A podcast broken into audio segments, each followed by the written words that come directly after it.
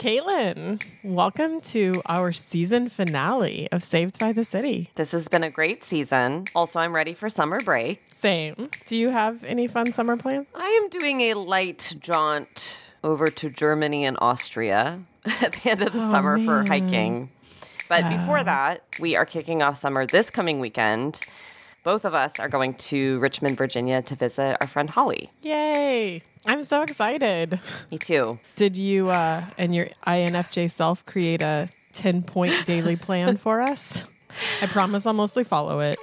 Mostly. I stopped myself from doing like the fun things to do in Richmond research. I gave that joy over to Holly, who I'm pretty sure is also a J. So you are free to be the chaos agent this weekend. Yes. From Religion News Service, this is Saved by the City, a podcast from two single Christian women making plans and ditching them in New York City. I'm Roxy Stone. And I'm Katelyn Beaty.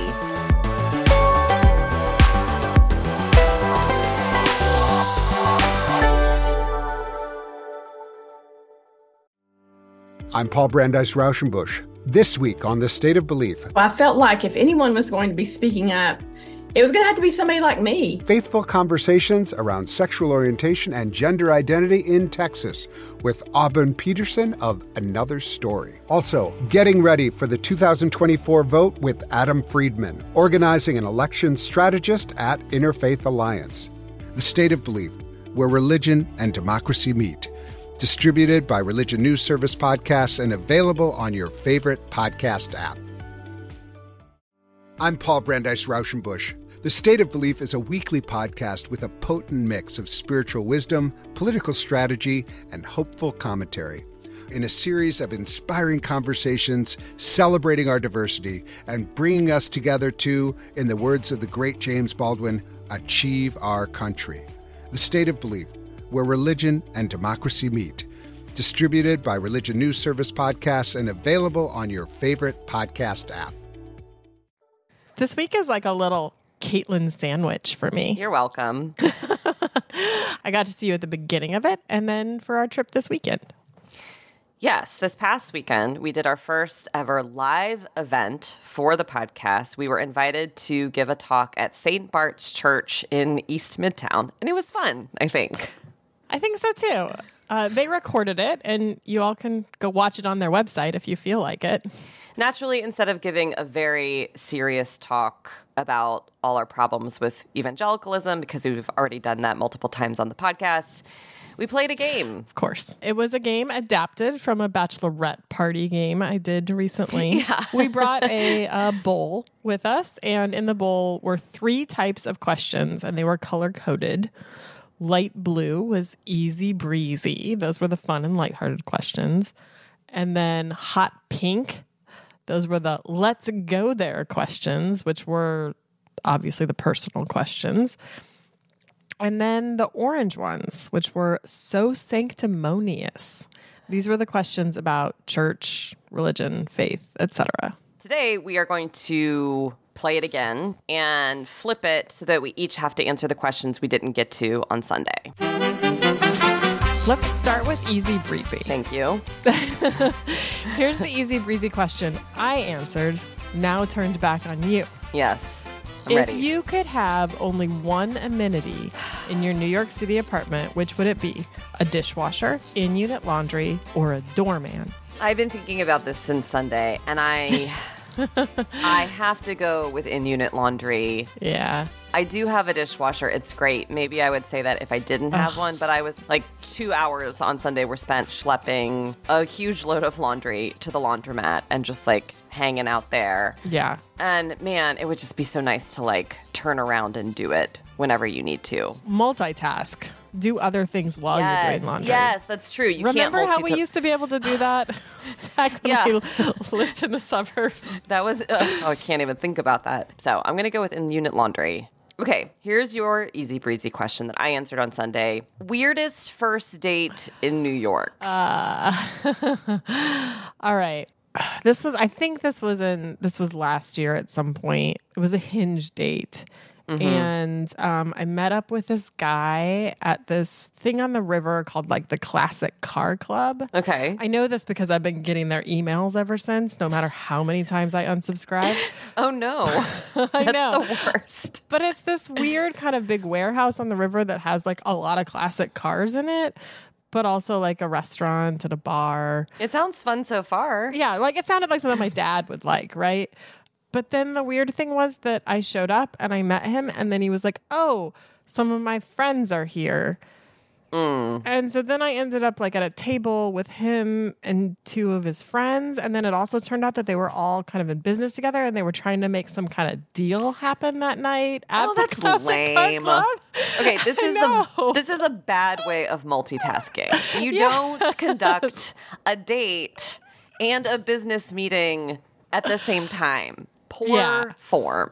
It was weird. It was weird. Did you stay long, or were you like, uh, Yeah, gonna I mean, I stayed. I stayed for a while, and then, um, and then we like were like, let's go get dinner somewhere else. But then those other guys came along too, and so then I like left after dinner. But he like walked me to the subway, and then he like went in for the kiss, and I was like, I don't.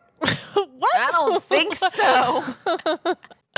All right, so this is sort of bridging onto the hot pink questions. So we can go there next. Let's Okay. get real. Uh-huh. All right, your question. What is a challenge of being single at our age that doesn't get talked about enough? And what about a joy? My answer is super pragmatic. I, as a you know person with a career, living alone in an apartment, an adult who has to do adult things, Mm-hmm. I frequently feel that it all falls to me. Yes. Like all the things that need to get done, all the, The laundry.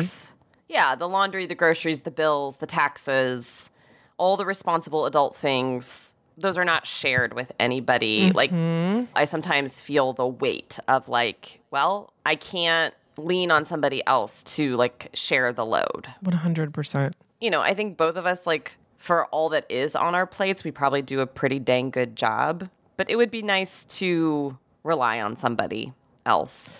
Yeah, it really would. I think about this a lot when I travel too, because it's like I have to figure out pet sitters for both animals. Like if I'm traveling for work, you know, so like probably if I had a partner, they wouldn't be going. Right, So- right, right. you know, and then I come back and then there's no groceries and then I have to get groceries. And then it's like all those things when you travel that would just be so much easier if someone else could like help. Yeah, yeah. um, a joy. Oh, dang. I love having my own bed. Mm-hmm. Do you starfish in it? What is starfishing? really? it's like Oh, literally yes. you're the shape of a starfish, which means that you're like you get the whole thing. you take up the entire bed on purpose. You know, I sleep on one side of the bed. The times that I do share a bed with somebody else, I don't sleep as well. Mm-hmm. And I just like having my own space in that Yeah. regard. I think I sleep better. I think if I were to get married, I think the sleeping arrangement would be a hurdle. Now, it could also come with some benefits, I've heard. Yeah, I've heard that too. All right, on to the hot pink question for you. If your teenage self could see you and your life now, what would she think? I think it'd be a mixed bag. She'd like, like she'd be like, "Ooh, you live in New York City? Look at all the books on your bookshelf. Your dog is cute." Aw. But yeah, I mean, she'd be like, "What? What? Why are you married? Why don't you have kids? How come you're not a millionaire?" You know, I think she'd she'd have some questions. Mm-hmm. mm-hmm. Okay, last one. So sanctimonious. Obviously, these were my favorite. When did you first start to feel at odds with the evangelical tradition you grew up with?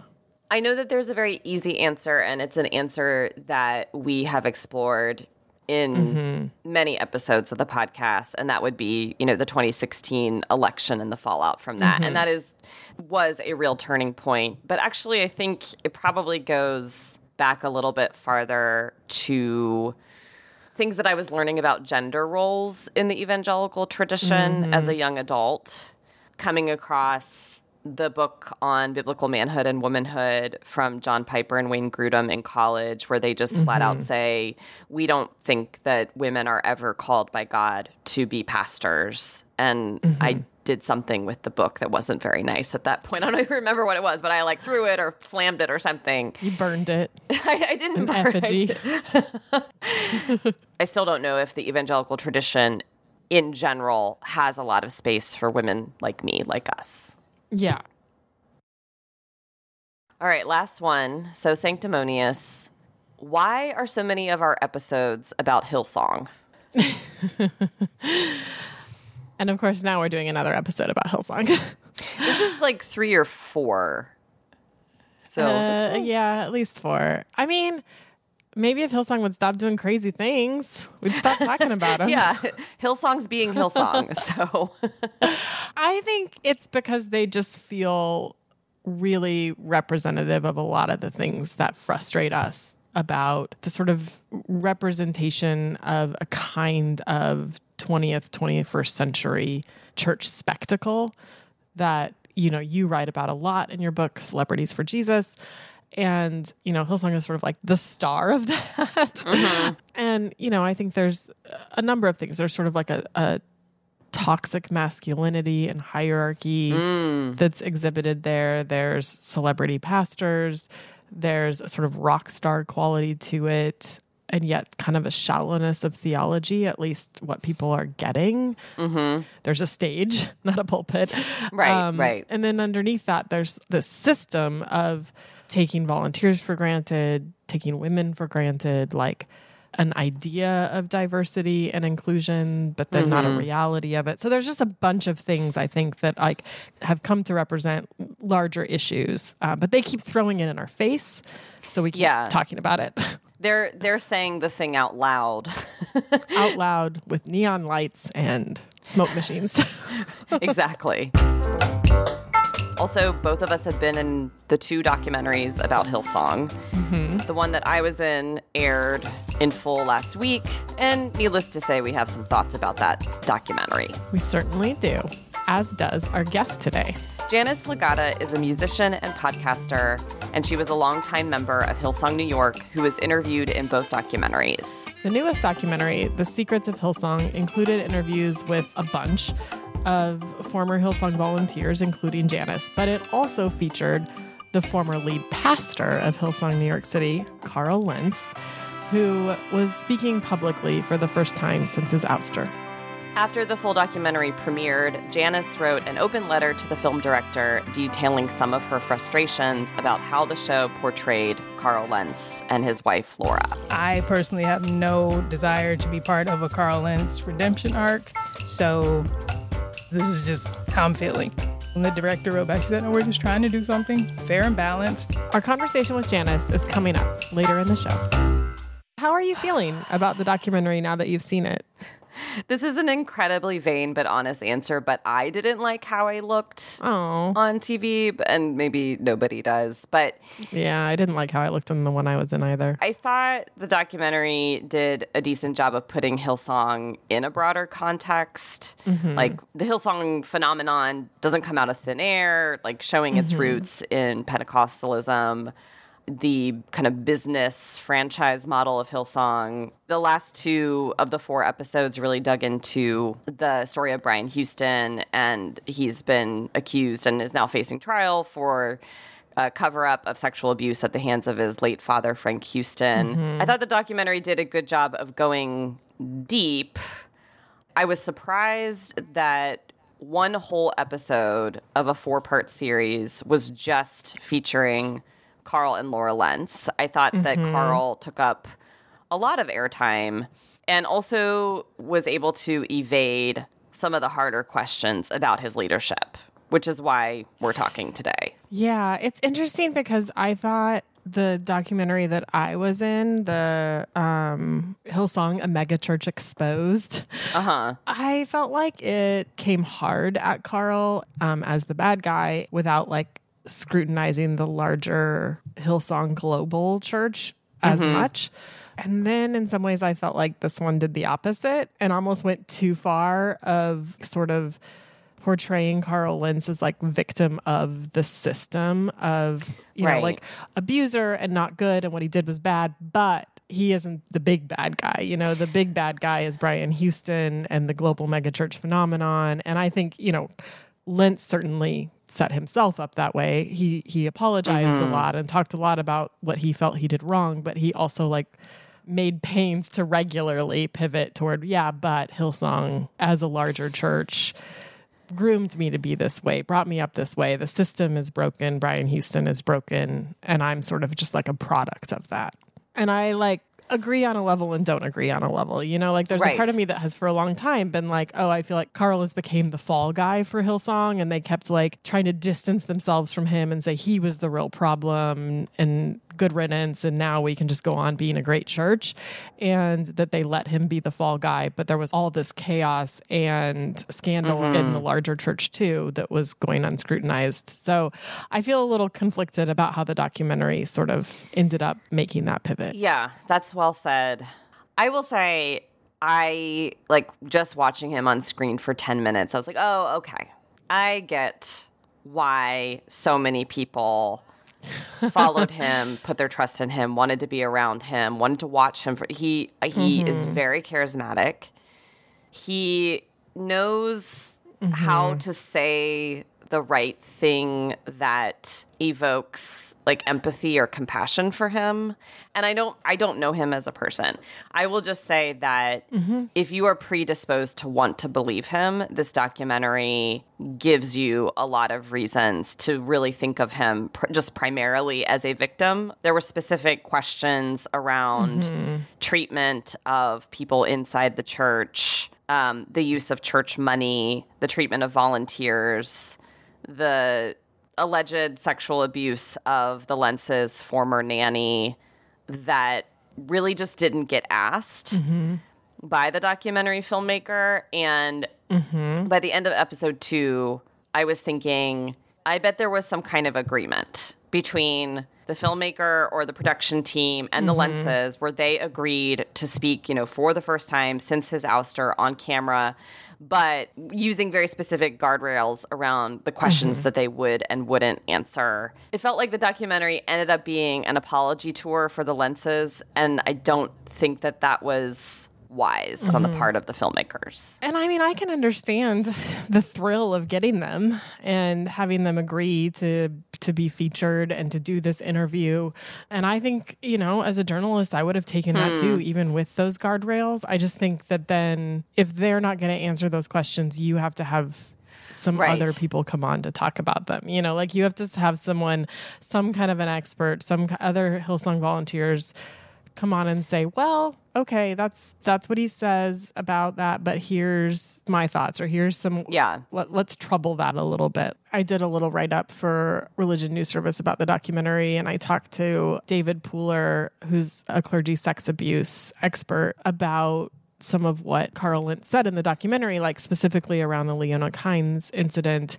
Carl in the documentary admits and allows that like he had the power dynamic in that situation. Um, you know, he was he was not only Leona's boss, he was also her pastor. He was also her husband's boss. Her husband also worked for the church. Which Um, so I'm just going to say, as an aside, probably unwise. really messy. It's unwise to babysit for your boss in another capacity. Like it's just too Uh-huh. it's too messy. It's like this this this is bad boundaries. That's the my boundary flags are going off. And the church paid for all of this. I mean, so this is something that Hillsong knew about. Which again, Okay. you Yep. know, so As I stated. you know, but Carl in the documentary says, you know, uh, he acknowledges the power dynamics that were there, but then he also says that any notion of abuse is categorically false and describes them as mutual adult decisions made by two people who lied profusely, mainly to my wife. And mm-hmm. the documentary kind of leaves it there. I talked to David Pooler and he, you know, he was like, I don't think that Carl Lentz really understands power and mm-hmm. consent. You know, he said there's a power differential, it's consensual, and those two don't go together. And this is a quote. He said, For Carl to claim consent is ludicrous. I literally think it's ludicrous for him to claim that, end quote. And, you know, I, I felt like the documentary didn't necessarily do right by Leona Kimes. You know, I think they had Tiffany Perez, who was also a former Hillsong volunteer, who was the nanny for Leona Kimes and her family. and you know has it's been it's been documented elsewhere that there was like uh, somewhat of a you know an exploitive relationship there where Tiffany was working a crazy number of hours as their nanny, not getting paid very much at all. Also, a and, young woman of color. Yes. Trying and, to establish a leadership position in the church and kind of. Mm-hmm not being given it. Yeah, I mean that's true. And you know, she was sort of getting these nanny a nanny job instead of like a leadership position. Mm-hmm.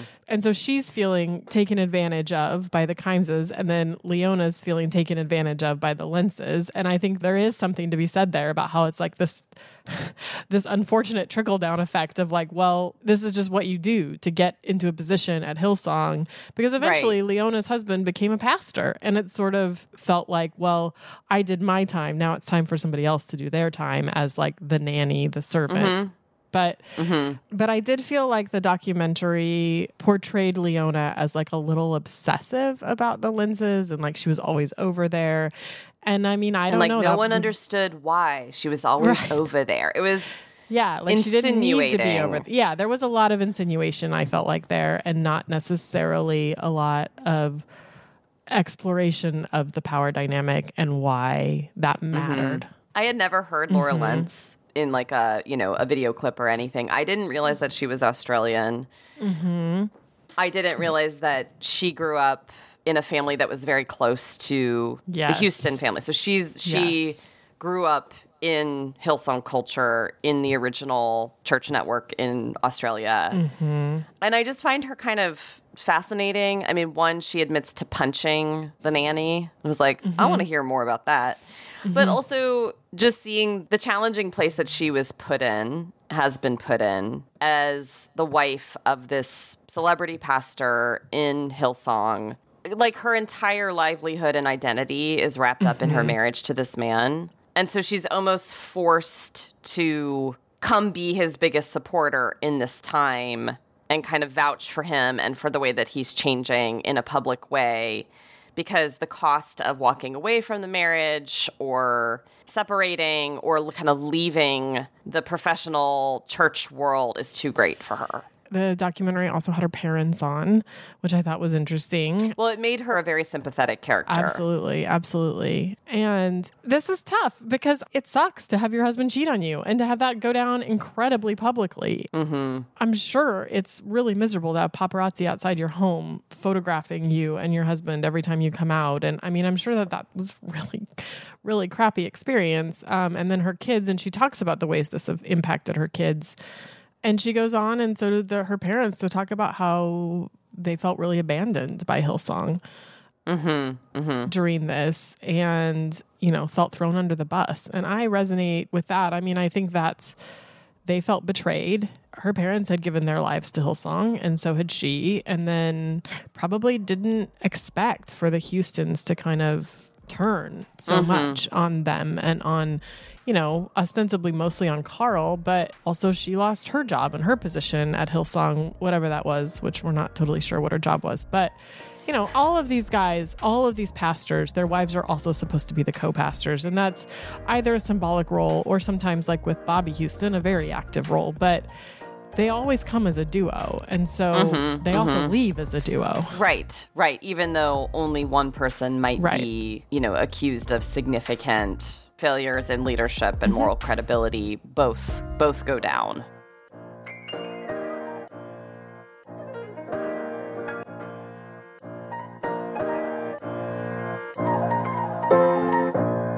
I do think that the documentary does a good job of showing that all the issues that we saw with Hillsong New York weren't isolated to Hillsong New York. They weren't isolated to Carl Lentz. Mm-hmm. These were issues of lack of accountability, misuse of church funds, mm-hmm. sexual abuse, the cover up of sex, like all these things. They're baked into the Hillsong story. They are mm-hmm. like deeply rooted in Hillsong culture Carl was brought into that culture as a young man, was mm-hmm. kind of groomed to become, you know, the first kind of major American pastor in the Hillsong network. He was given a pedestal, given a lot of responsibility. You you saw the ways that he felt the immense pressures of that that he was getting pressure from Hillsong in Australia to kind of be on the vanguard and was probably not given a lot of like proper support or accountability. So I think all of that is true. And then I also want to say, yeah, but Carl isn't just like Carl has to take responsibility for the ways that he operated mm-hmm. within this toxic system.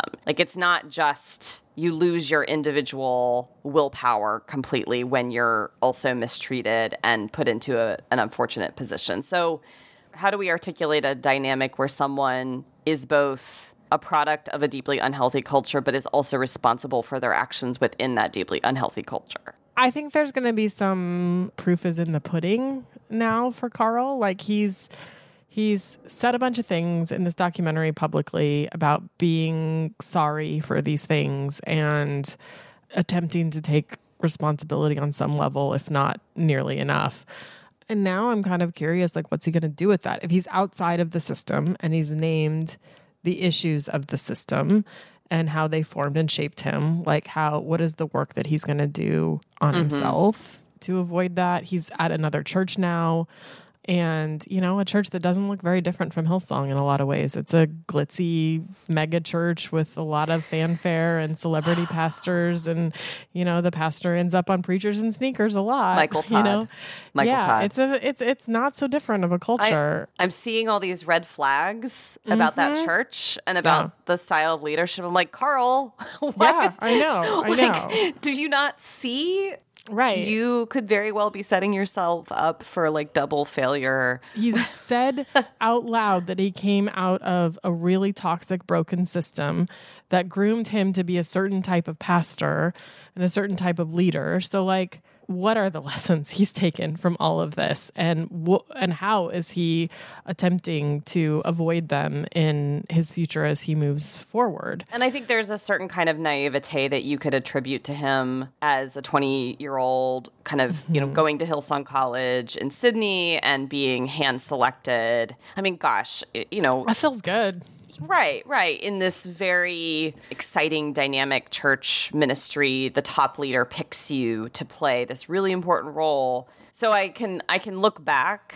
on kind of his start and say there was a lot that he didn't know and kind of had to learn in a hard way, but now he should know better. Mm-hmm. I, I am not willing to grant the cover of naivete to mm-hmm. Carl Lentz anymore. One of the things I kept hearing in the documentary from him was a real repentance around how he'd hurt his family, like his nuclear family, his wife and his kids, um, by having these affairs. Mm-hmm. I heard less about how he had hurt the broader church and what kind of reparations he was making around that. Like, he mm-hmm. talked a lot about his journey of healing with his family and the work that he's had to do to apologize, to make amends to his family. And I heard less mm-hmm. about what he's doing to repair and heal the brokenness within the church culture that he led for him to say that the main damage was to his family is leaving a lot off the table. Mm. Right. As I was watching, I was wondering how people in the Hillsong family felt about this kind of lack of reparations, including the people who were interviewed for the documentary, which the documentary definitely interviews plenty of ex Hillsong folks. But I wondered if they knew that he was going to be interviewed uh, I assumed that they did not and wondered if they felt like a little bit tricked by the fact that he was given such a space to speak in the series. It's one of the reasons we were so eager to talk to Janice and so grateful for her willingness to come on the podcast. Our conversation with Janice is coming up just after the break. Religion News Service is an independent, award winning source of global reporting on religion, spirituality, culture, and ethics. Get all the news from the pews. And if you like what we're doing at Saved by the City, let us know. Throw us a rating or a review. It goes a long way toward helping get the word out about the show. You can also reach us via email at sbtcpodcast at religionnews.com. We'd love to hear from you. Shoot us some ideas for next season. We're already in the planning stages. Hey there, curious minds. Get ready to embark on a unique journey at the crossroads of money and religion with our new podcast, Money Meet Meaning the seductive effect of money. We think it can do the work that God does because there's something about money that does that. It's wild. I'm Amber Hacker. And I'm Tom Levinson. Tune in for a blend of wisdom and levity as we decode the path to a more meaningful relationship with money. I think giving, and this is a little crass, but I feel like it's the ultimate middle finger to money. It's liberating to give some away. This podcast is your gateway to a vibrant and thought provoking exploration of the interconnectedness of wealth and spirituality. Join us as we unravel the surprising influence of ancient wisdom on modern finances. Faith pervades people's lives and our society. And because money is such an important part of people's lives, exploring that intersection of faith and money, I think, is super, super interesting. Get ready to be informed, entertained, and inspired to transform your financial outlook with Money Meet Meaning. Available wherever you get your podcasts.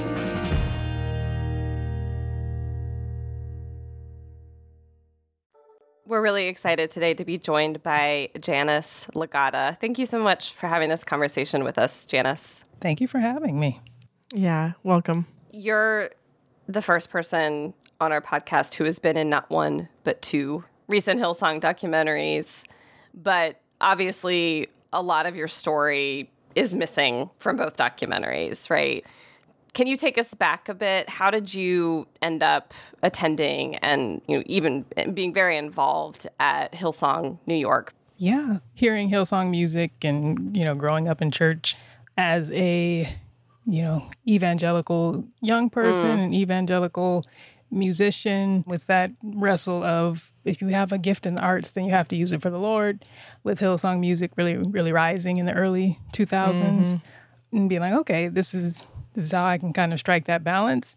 You know, I can be a musician by going and learning from some of the best to do it in the Christian world. So, yeah, went to the Bible college in 2005, meant to stay there for a year, ended up staying in Australia for four and a half years. Wow. Then moving to New York in October of 2009 and actually ended up joining a little connect group that was planted by some people that I knew from Hillsong College. Mm-hmm in February of 2010 when Hillsong Sydney, you know, had their Vision Sunday and announced, uh, we're going to be planting for the first time in the United States. We're going to be planting in New York. And so that Connect group that I was already a part of became the Hillsong New York launch group. So I was literally in there from day one. From the very beginning. Yeah. Wow. Obviously you you can't unsee what you ended up seeing at Hillsong New York, but if you could go back and kind of remember those early days. What do you think drew you and so many others to Hillsong, New York? I mean, it's just a cool place. So many people come to New York for so many different reasons, but you're usually chasing something. And I think you want something to hold on to. And so Hillsong is good for mm-hmm. that because you can come here and meet a bunch of people who, again, look cool, whatever level of involvement you want. So if you just mm. want to be able to come and sneak in the back and just enjoy some good music and, you know, check that box, but like in a fun way, you can do that. If you want to go deeper in and get to know some people who think and feel the way that you do about things, then then that's there. If you want to feel like, oh, I'm contributing somewhere somehow and, you know, being a part of the gospel or something good, well, I can volunteer and I can get involved. Mm. So it's just a low entry fee way of mm-hmm. getting mm-hmm. whatever it is you were looking for. When did you start to see some cracks? When did you start to like really ask some questions and begin to think like, mm, are we really doing this right? Is this really okay? Honestly, in Sydney. Oh, okay. And at that time, it was it was mostly just about things that were happening in the in the Bible college. I can think back and just kind of see how how the different hierarchies and the different levels and things in Hillsong mm. just kind of keep people from questioning things for a while because like in the in the college, we're like, oh, there are these issues here. Brian and Bobbie must not know that this, this, and this is happening. Constantly being frustrated with like this middle hmm these middle managers and kind of giving them the blame for everything.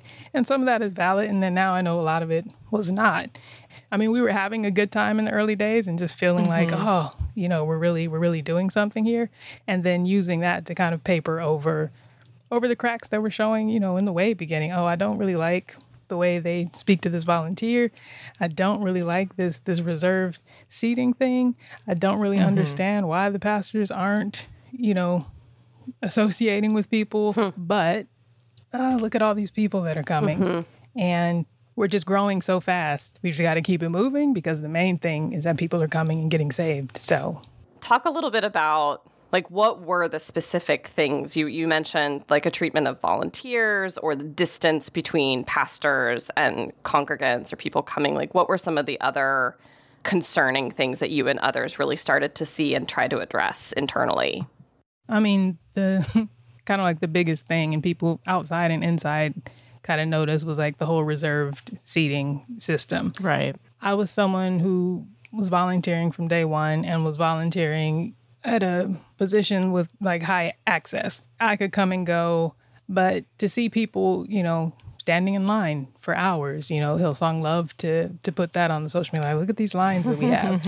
and so so many people lining up early, getting in the building and not having a seat. Mm. Got all these these first three rows just open because they're holding them for whoever's on that list. Mm-hmm. It's just very uncomfortable to know these people stood outside and now they're standing up in the back. Mm-hmm. And this is happening in extreme heat. This is happening in rain and snow.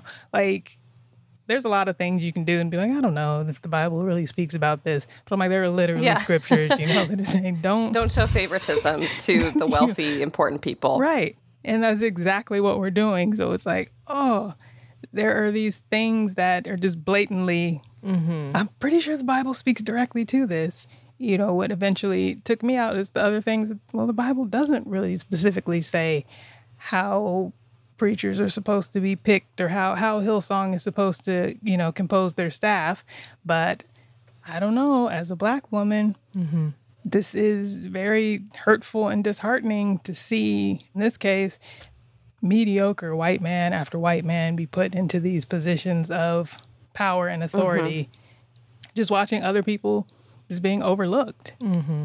We were asking questions all the time, but the way the culture worked, any question that I had, I immediately have to turn it on myself. Well, this is me. I have to check my heart. Oh man. Am I being tested? Is this just a trial? Is this the devil trying to get me off track? So, like, having to do all that internal work, mm-hmm. it just takes a while before you get to the point where you're like, oh, actually, no, I do think, I do think this is wrong. What is your read on Carl Lentz? What do we kind of need to keep in mind about charismatic leaders that you may not pick up in a documentary like the one that just came out?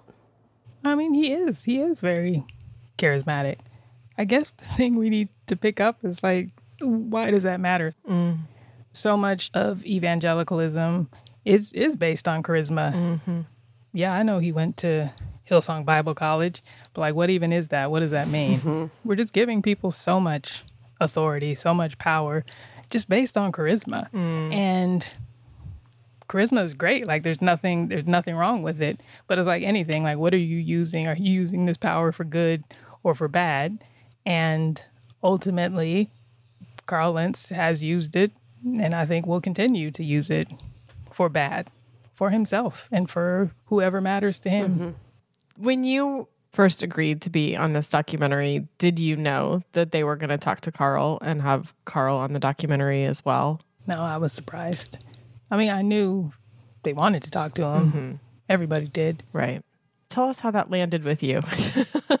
I mean, part of the reason we wanted to talk to you is because you have a pretty spicy blog take, an open letter to the documentarian where you don't mince a lot of words. Yeah. So you know, initially the the documentary was, pitched as we're not evangelicals, mm-hmm. and we're trying to understand, you know, kind of what this is.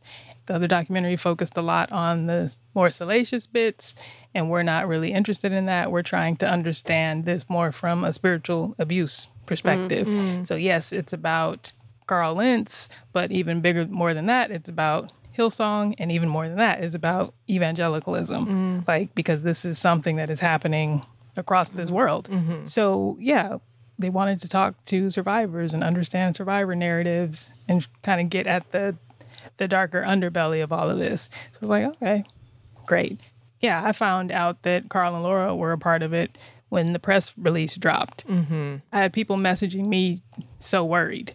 My first reaction too was like, oh, oh no. Mm. And I emailed the director then. I was like, well, honestly, it's it's off putting and it seems a little shady that you got the Lentzes on board and didn't didn't say anything. I personally have no desire to be part of a Carl Lentz redemption arc, mm-hmm. so mm-hmm. this is just how I'm feeling. And the director wrote back, she said, "No, we're just trying to do something fair and balanced." I'm like, okay, that's fine. It's like evangelicals, they were going to support them and be all for the forgiveness and redemption and the grace arc, but for outsiders, I think I think it'll be pretty hmm. clear. And then, you know, part of my irritation with it all now is that no, like you made me do extra work trying to comfort people. And like, no, I think it's gonna be okay, guys. We're hmm. gonna we're gonna be okay. And it's like you made me complicit hmm. again in the storyline of Carl Lentz. Yeah, you kind of would hope that documentary filmmakers, like totally outside the evangelical system, wouldn't be taken in in the same way. And I'm very curious to know, maybe from a legal or contractual agreement, whether there was some kind of like, yes, we'll be in your documentary if you portray us in this way. I would not be surprised. He got so much airtime Yeah. So much. a quarter or more and more of the entire documentary. Again, everybody wanted to talk to the Lentzes. So I think they got them on board and probably just made a deal with the devil and just gave mm-hmm. them too much say so. And I don't even think it's like they had footage of them implicating themselves and you know and then we're like no you can't post that i don't believe the footage exists like i think they just said here's what we'll we'll talk about and that's it mm-hmm. because like i'm fine i'm fine with you bringing the Lentzes on and you know asking them you punched your nanny okay well this report says you actually punched her two or three times you're saying you did it once uh-huh. this is saying this is where it happened you're saying it happened like this explain that Right. you punched your nanny she was also part of your church It's a big deal. Yeah. right. What does that say about women in evangelicalism? How do you think about, you know, power dynamics and, and dealing with the nanny mm. now? There was nothing to to anchor it like in today. Mm-hmm. Like we're we all know this all happened and we're talking about that. But I don't know anything new about what do Carl and Laura Lentz actually think or believe about hmm. anything. You basically just let them retell the story in their own Right. words. And then like, oh, okay, that sounds good. The Lentzes are still married. The Houstons are still married. The Bogarts are still married. The Kimes are still married. That's a lot of people to stay married with infidelity happening. Why do you think all of these marriages are still intact? These are all these deeper issues and all these things that I think would have been nice for someone to get into. How women are treated in evangelicalism. You know, Leona, in her talking about what happened between her and Carl, when she would say, "Well, I'm going to leave. I'm going to quit this job," he'd be like, "You don't, you don't have a college degree. Where are you going to go?" Mm-hmm. Mm-hmm. And so, like, you're dealing with women who have given their all to this world, been mm-hmm. raised in this world, been raised to be pastors' wives. It's like a, a gilded cage. When things are good, things are good. You guys are at the top of this social ladder. You have money, you have housing, you have all the things that you need, but this is all contingent on this man hmm. and his position. And yeah, you guys all have these honorary titles. Again, Laura Lentz, you were fired or you resigned. What was your job? What were you doing? Like, your job is to be Carl Lentz's wife. Mm-hmm. A lot of people are walking around with the pastor title. It's just based on who you're married to. Mm-hmm. And so these women honestly just don't have a lot of options. Like, yes, they could leave their husbands and, and start over, but man, like you're you're gonna find a job, you're gonna find housing, mm-hmm. you're gonna do all these things on your own, and probably now without the support of the evangelical world. Right. It's not just the practical and financial puzzle, but it's also your decision to divorce your husband or separate. That would not be a choice that would be supported or, or praised. It would be like, what about forgiveness? What about second chances? What about grace? What about mm-hmm. The sanctity of marriage and family? It would be so much to risk. Yeah. Because like in the list of people who have not gotten divorced, but Joel and Esther have, Right. they have been disappeared from this story. But like Esther was her own person and had her own life and things before Joel Houston, and you know can now go on without Joel Houston. Wait, they're divorced. Is that official? I didn't know that was official. I knew it was like in the works, but yeah, but I mean everything everything with the Houstons is kept so mm-hmm. so quiet. But yeah, it's like the system sets women up to to be dependent and to need these marriages and to stay in these marriages. Mm. So for I mean the countless number of people globally who have been harmed or hurt within the Hillsong world. What does healing look like? Maybe more personally, like how have you proceeded after such difficult experiences within Hillsong? I mean, moving forward just looks different for everybody. One of the main things, and one of the only things really that all of us can kind of hope for out here now is just hearing other people's stories, knowing that, oh, okay, I wasn't crazy, I wasn't demonic, like I wasn't wrong in having these questions mm-hmm. and in walking away. I was hurt. That was a real thing. Mm-hmm. And other people have moved on and that it is possible. It's not going to be easy, but it can be done and there is there is life on the other side. That's the main thing that that can help heal mm-hmm. right now since nobody is doing anything, you know, practical reparations would mm-hmm. be nice. Like it would be nice for these churches to you need to have a harm fund and you need to be paying for people's therapy and you need to be you know mm. Admitting where things were done wrong and and making actual changes but short of that it was always the volunteers making the church run and always the volunteers looking after each other mm-hmm. and we're doing that same thing on the mm-hmm. outside is there anything else you want to say that you feel like has really been missing from the story or has just not been well represented in these documentaries or these journalist articles that have come out? I mean, tons of things, but why would you? Mm. There are still people in Hillsong, New York. Mm-hmm. To me, you just deserve better. Mm. And even if you can't, you know, fathom leaving Hillsong and you have to make this place better, I honor that. I respect that. But also, you know, be honest with yourself about how effective you can actually be in this mm-hmm. system. Like changing things here is going to require asking questions and making people in power uncomfortable. Number one, do you even have the access to do that? Mm-hmm. And then number two, do you have the bravery? Like, think about that fear. Think about the things that you are fearing in your church. And should it be that way? Hillsong is full of good people. They're great. But I would say, as much as you can, stop supporting Hillsong. So if you are a volunteer and you're giving your time, that's enough. Please stop giving Hillsong your money. Mm. Stop supporting these things that are not, they're just not good. And, and kind of test the system that way. Like, see, mm-hmm. see how much Hillsong cares about you when you stop giving it what it wants. I appreciate it. I know you've already chosen to be vulnerable more than once about this, so I appreciate you coming on and trusting us with a little bit of your story too.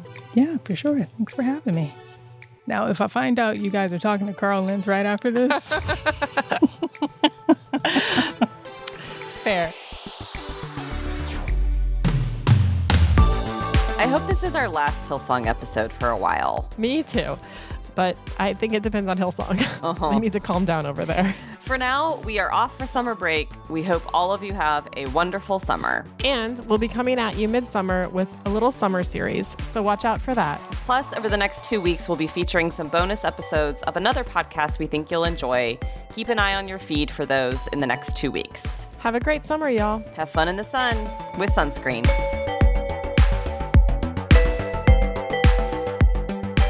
Saved by the City is a religion news service production. The producer is Jay Woodward, and the consulting editor is Paul O'Donnell. We get production assistance from Elizabeth Joy Wyndham and Julia Wyndham. Chaz Rousseau put together our look, and Martin Fowler wrote our theme music. We are Roxy Stone and Katelyn Beaty. Thanks, Thanks for listening. Perfect.